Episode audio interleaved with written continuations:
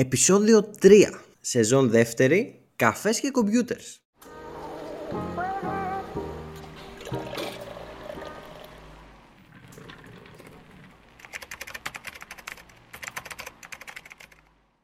Σήμερα ο Κωνσταντίνος, Angular προγραμματιστής σε μια μεγάλη corporate εταιρεία, ξέρετε από αυτές τις κακές, θα μας μιλήσει πώς είναι η μέρα του, πώς διαχειρίζεται τα tickets. Αλλά πριν από αυτό, ο Δημήτρης έχει ένα πολύ ενδιαφέρον fact. Λοιπόν, αυτή τη φορά το fact της ημέρας, γιατί δεν έχουμε news, αν είχε γίνει κάτι συνταρακτικό θα το είχαμε πει, είναι design news, όχι news, fact. Το, ξέρετε τι είναι το watermark; Νομίζω είναι, άμα κατεβάσω παράνομα εικόνες που έχει πάνω κάτι γραμμένο ώστε να πρέπει να το κάνω Photoshop. Όχι, πολύ σωστά, δεν το κάνουμε Photoshop.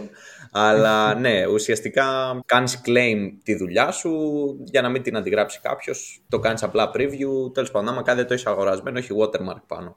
Το πρώτο watermark δημιουργήθηκε το 1282 και ουσιαστικά ήταν χαραγμένο προ, προφανώς τότε ε, ναι, δημιουργήθηκε για αυτόν ακριβώς το σκοπό. Ουσιαστικά για να μην ε, γίνει κάποια κλοπή, να μην γίνει κάποια αντιγραφή. Αλλά πάνω σε τι το κάνανε; Κοίταξε τώρα μπροστά μου δεν έχω τα απαραίτητα info. Σύντομα είδα το fact, το, ε, το είχα διαβάσει και πιο παλιά και το θυμόμουν, αλλά ναι, είναι χαραγμένο ουσιαστικά. Δεν είναι γραμμένο ας πούμε με μελάνι ή κάτι τέτοιο, είναι χαραγμένο φαντάζομαι πάνω σε πέτρα, δεν ξέρω. Τέλειο. Λοιπόν, Κωνσταντίνε, είσαι Angular developer πόσα χρόνια, 4, 5? 4. 4. Θα ήθελα να μας πεις λίγο για πώς περνάει η μέρα σου ως Angular developer. Για να το ξεκινήσουμε ως εξής.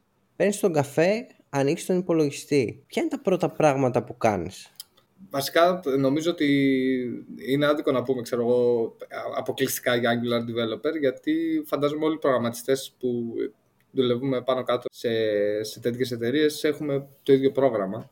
Δηλαδή θα έχεις ε, ένα call ας πούμε να, να πεις τι έχεις να κάνεις, ε, τι progress είχες, έτσι ώστε να μαζί με την ομάδα να ξέρει ο καθένας και τα άτομα που συνεργάζεσαι το status και μετά αυτό που, που κάνουμε πιάνουμε το, ασχολούμαστε με το Jira και δίνουμε τις δουλειές ο ένας στον άλλο. Άρα το πρώτο πράγμα που κάνεις ανοίγοντας τον υπολογιστή είναι να μπεις στο call. Σωστά. ή πρώτα κοιτάς σωστά. Και δηλαδή λέ, είστε μέσα στο call, λέτε ο καθένας τι έκανε κάθε μέρα, ξέρω εγώ τα προβλήματα φαντάζομαι, τι πάει καλά, τι δεν πάει. Και μετά... Και μετά λύνεις τα, τα ticket που έχεις. Και εξαρτάται σε πόσα project είσαι, γιατί αναλόγως στα project που είσαι πρέπει να κάνεις το ίδιο call και για τα χ project που, που είσαι να ξέρουν ο, ο καθένας τι progress έχεις. Και όταν λες τα ticket που έχεις, δηλαδή τα ticket είναι ας πούμε τα to do, τα πράγματα που έχεις να ναι, κάνεις. Ναι, τα to do ή ένα feature ή ένα πρόγραμμα. bug. Ναι, Jira χρησιμοποιούμε εμείς. Είναι για αυτό το σκοπό αυτό το πρόγραμμα. Άρα, ξυπνάς, μπαίνεις στο call και μετά μπαίνεις στο Jira, βλέπεις τι σου έχει ανατεθεί, κάποια πράγματα, κάποια δουλειά που έχει ανοιχτεί από Σωστά, χθες. σωστά, ακριβώς αυτό. Ναι, και κάνεις, ε, ξεκινάς ε, με έναν συντελεστή βαρύτητα, ας πούμε, τι πρέπει να βγει πιο, πιο γρήγορα, γιατί έχουμε release, έχουμε συγκεκριμένο χρόνο που πρέπει να τα παραδώσουμε. Οπότε αναλόγως στη βαρύτητα ξεκινάς και λύνεις τα προβλήματα που έχεις. Τώρα που είπες release, θέλεις να μας πεις λίγο ποια είναι η διαδικασία, βασικά τι είναι το release, τι εννοείται, γιατί κάθε εταιρεία έχει κάποιους όρους τους οποίους οι οποίοι είναι λίγο πάνω κάτω γνωστοί, αλλά τους εννοεί λίγο διαφορετικά. Ε, release, ε, να σου δώσω να καταλάβεις με απλό τρόπο, ε, φαντάσου ότι έρχεται ένας πελάτης και σου, λέω, σου λέει θέλω να μου κάνεις το e-food. Το e-food δεν μπορεί να, να πείτε ξέρω εγώ, ότι ξεκινάει το project τώρα, σε τρία χρόνια ξαναμιλάμε όταν θα το έχουμε τελειώσει. Ε, αυτό σπάει σε, σε πιο μικρά κομμάτια και βάζεις timelines, μικρά χρονοδιαγράμματα, στο πούμε έτσι, που με αυτόν τον τρόπο και ο πελάτης βλέπει τι progress υπάρχει και ζητάει αλλαγές πάνω στο, σε αυτά που προγραμματίζει. Άρα το release τι είναι, όταν, όταν βγαίνει κάτι το οποίο έχετε κάνει, βγαίνει live, είναι έτοιμο να το δει ο πελάτης; Σωστά, σωστά. Ένα demo το οποίο δεν είναι προφανώς ολοκληρωμένη εφαρμογή. Είναι ένα, ας το πούμε, demo το οποίο το παίρνει ο πελάτης και το βλέπει, το διαχειρίζεται και μετά σου λέει τι του άρεσε, τι δεν του άρεσε. πω σε αυτό το σημείο ότι δεν απέχει και πολύ από το πώς ξεκινάω εγώ τη μέρα μου και σε αυτό που είπες με το εμείς έχουμε το πρώτο draft ας πούμε και προφανώς υπάρχει ένα πρώτο draft πριν, πριν παραδοθεί κάτι. Έχω μπερδευτεί λίγο γιατί Ωραία, έχει το πελάτης και ουσιαστικά του δείχνεται συνέχεια ένα work in progress. Κάποια στιγμή δεν πρέπει να βγει αυτό live. Πώς, πώς το διαχειρίζεσαι ναι, αυτό; Όταν το, αυτό όταν φτάσεις σε ένα αλφα σωστό επίπεδο που έχει τεσσαριστεί, τότε βγαίνει ε, live ε, release. Ωραία και μετά ενώ είναι live release εσείς συνεχίζετε, δουλεύετε ας πούμε, έχετε διάφορα tickets κλπ. Σωστά. Και μετά όταν έχετε κάτι έτοιμο περιμένετε ας πούμε να μαζευτούν πολλά πράγματα μαζί για να βγουν live ή ας πούμε με το που έχεις κάτι μικρό έτοιμο μπορείς να το ε, βγάλεις Όχι, ε, αυτό πάει ως εξής. δηλαδή πες ότι έχουμε μια εφαρμογή, την έχουμε τελειώσει και υπάρχουν κάποια bugs. Ο πελάτης θέλει το χρόνο που θα χρειαστεί για να λυθούν αυτά τα bugs. Οπότε π.χ. όταν ε, κάνεις το, βγαίνει το release ε, πρέπει να, να πούμε και ότι σε περίπτωση που ανεβάσεις, βγάλεις μια version και είναι ελαττωματική. Εκεί έχει άλλη διαδικασία που χρησιμοποιούμε τα hotfix που μαζί με το release παίρνουν στα καπάκια και άλλα release. Στο case τώρα όμως που ξέρουμε ότι πάνε όλα καλά ας πούμε, σου λέει ο πελάτης ότι σε δύο εβδομάδες θέλουν να λυθούν από τα 80 bugs στα 30 και σου λέει ποια 30 θέλεις τον επόμενο χρόνο. Μάλιστα. Και να γυρίσουμε λίγο στο θέμα. Άρα, εσύ δουλεύεις κανονικά. Γράφεις τον κωδικά σου. Μετά, ποια είναι η διαδικασία; Έχεις τελειώσει το ticket σου. Ποια είναι η διαδικασία και πόσο χρόνο παίρνει περίπου μέχρι αυτό που έχεις κάνει εσύ να το δει κάποιος χρήστης που χρησιμοποιεί την εφαρμογή; Έχει μια διαδικασία ότι τελειώνει το, το ticket, ε, ανοίγεις ε, MR, merge request, γίνεται review, περνάει στο master και ύστερα το master όταν, εντάξει, για, για development σκοπούς ε, έχουμε κάτι pipelines και τρέχουν αυτόματα, δηλαδή γίνονται deploy και τα τεστάρουν οι tester, η ομάδα του testing. Αλλιώς είναι αυτή η διαδικασία, δηλαδή ότι με το που είναι να γίνει το release ανεβαίνουν όλα. Να ρωτήσω εγώ κάτι.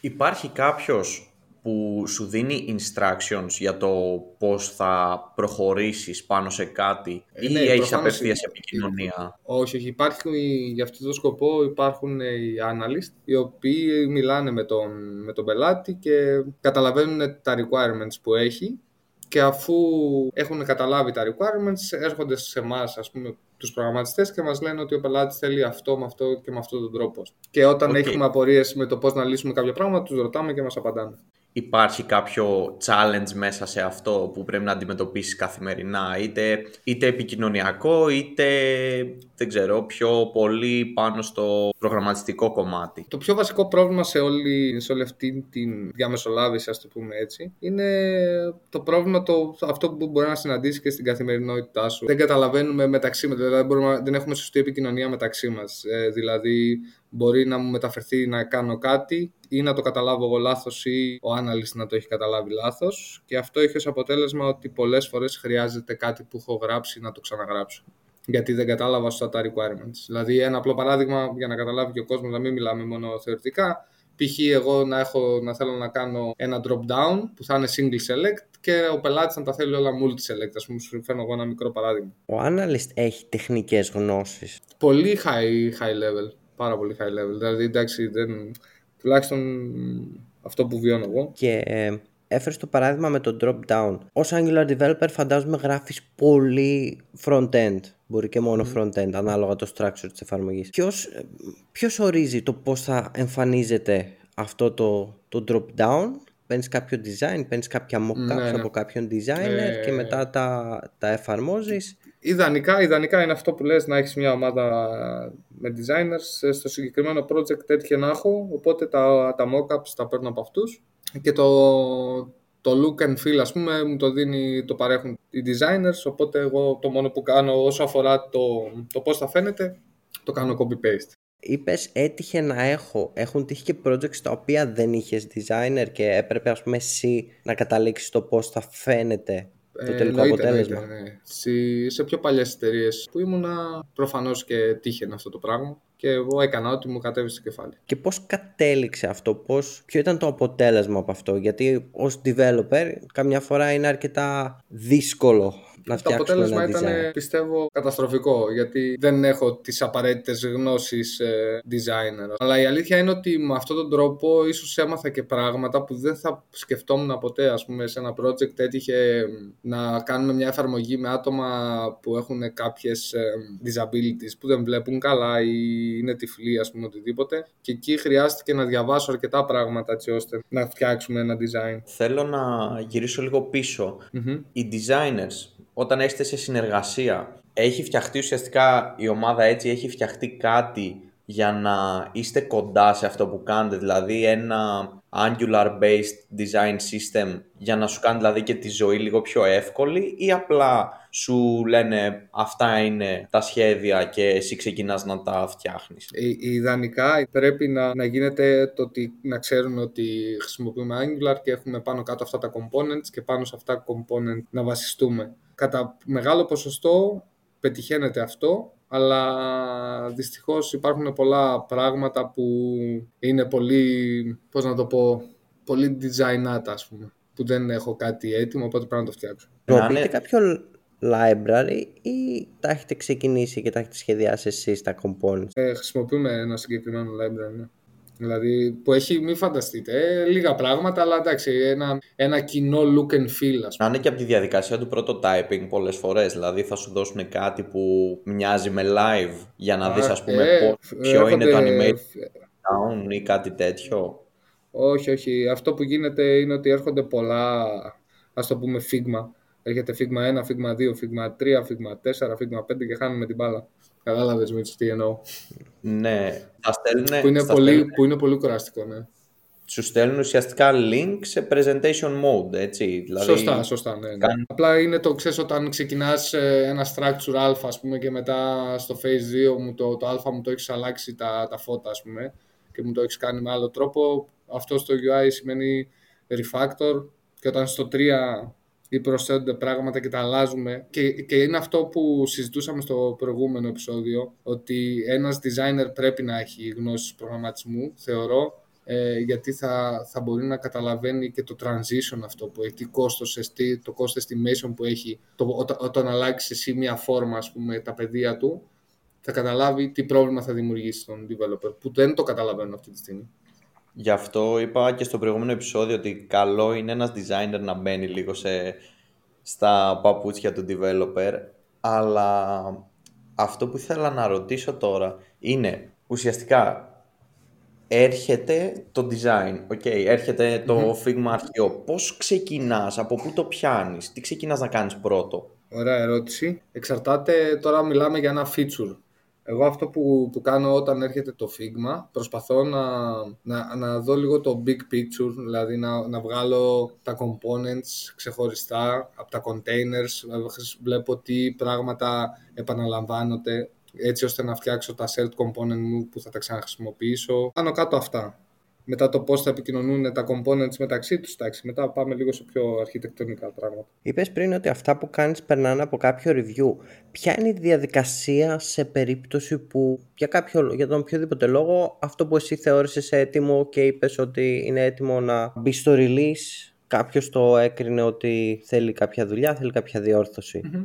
Ε, τja, φυσιολογικό μου φαίνεται γιατί ε, θεωρώ ότι εντάξει, οι προγραμματιστές έχουμε τα ups ε, και τα downs ε, οπότε πολλές φορές μπορεί να τύχει να κάνω κάτι, να μου ξεφύγει κάτι, να, κάτι πολύ απλό, να το κάνω πολύ περίπλοκο, να δώσω ένα παράδειγμα πολύ απλό. Ε, Ναι, ναι, ποια είναι η διαδικασία μετά ώστε εσύ να το ξαναπιάσεις γιατί φαντάζομαι μέχρι κάποιος να το κάνει review εσύ ήδη έχεις ξεκινήσει δουλεύεις σε κάτι διαφορετικό κάποιο hotfix, ε, κάποιο καινούργιο ναι, το, feature. εντάξει, το, το, Ποια είναι η όταν, προτεραιότητα αυτού του ticket; Όταν κάποιος ε, ανοίγει merge request και σου κάνει review και σου λέει τι αλλαγή θες, ε, σου εξηγεί τι, τι πρέπει να αλλάξει. Οπότε πάνω, πατάω πάνω σε αυτήν την αλλαγή και το αλλάζω. Δεν είναι ότι έχω κάτι. Άρα αφήνεις Αν ότι καταλαβαίνω έχεις την ερώτηση. ξεκινήσει. Ναι, ναι. Εννοώ ότι ξεκινάς εσύ δουλεύεις σε κάποιο καινούριο feature. Ωραία. Μετά από δύο μέρες σου λέει κάποιος ότι κάτι που έκανες πριν δύο μέρες δεν είναι σωστό ή θέλει κάποια αλλαγή. Δεν το λέω για να ρίξουμε το φταίξιμο. Ναι, Προφανώς συμβαίνουν. Ναι, ναι, Ε. κατάλαβα. κατα- Νομίζω κατάλαβα την ερώτηση. Ναι, προφανώς και σταματάω τι κάνω εκείνη τη στιγμή. Αλλάζω branch και το φιξάρω και το πουσάρω. Άρα αυτό που δεν πέρασε το review γίνεται πάλι ας πούμε προτεραιότητα νούμερο ένα. Συνήθως ναι. Ναι, γιατί μπορεί κάτι που δεν έχει κάποιο... Δηλαδή ξεκίνησε ένα feature που είναι για ένα refactor πολύ μελλοντικό για, για να προλάβουμε το release 4 ας πούμε και έχει προκύψει κάτι στο release 3 και προφανώς και θα πιάσω πρώτα το release 3. Ωραία. Νομίζω ότι κάλυψαμε αρκετά πράγματα από την καθημερινότητά σου Κωνσταντίνε. Θα κάνω μια, μια γρήγορη σύνοψη όπως τα κατάλαβα εγώ. Είναι ότι παίρνεις τον καφέ, ανοίξεις τον υπολογιστή σου, παίρνεις ένα call με τους συνεργάτες σου, λέει ο καθένας τι έκανε, που μπορεί να αντιμετωπίσει κάποια προβλήματα που όχι. Άμα, άμα έχεις κάτι έτοιμο, περνάει από κάποιο στάδιο, κάποιο review, μέχρι να γίνει κάποιο release. Release είναι ότι ουσιαστικά βγαίνει σε κάποια δοκιμαστική έκδοση, βγαίνουν σε δοκιμαστική έκδοση όλα αυτά που κάνατε, μέχρι να τα δει ο πελάτης και να τα εγκρίνει ας πούμε ότι είναι ok. Παίρνετε συνήθως designs έτοιμα και τα και τα εφαρμόζετε. Δηλαδή, εσύ ως developer δεν χρειάζεται να, να σκεφτείς το πώς θα μοιάζει κάποιο drop-down, κάποιο τέτοιο. Δουλεύετε με ένα component library όπου έχετε ήδη έτοιμα, φαντάζομαι, τα κουμπιά που χρησιμοποιείτε σε όλα τα... Αυτά. Ευχαριστούμε. Μάθαμε λίγο πώς είναι να δουλεύεις ως developer σε μια μεγάλη εταιρεία.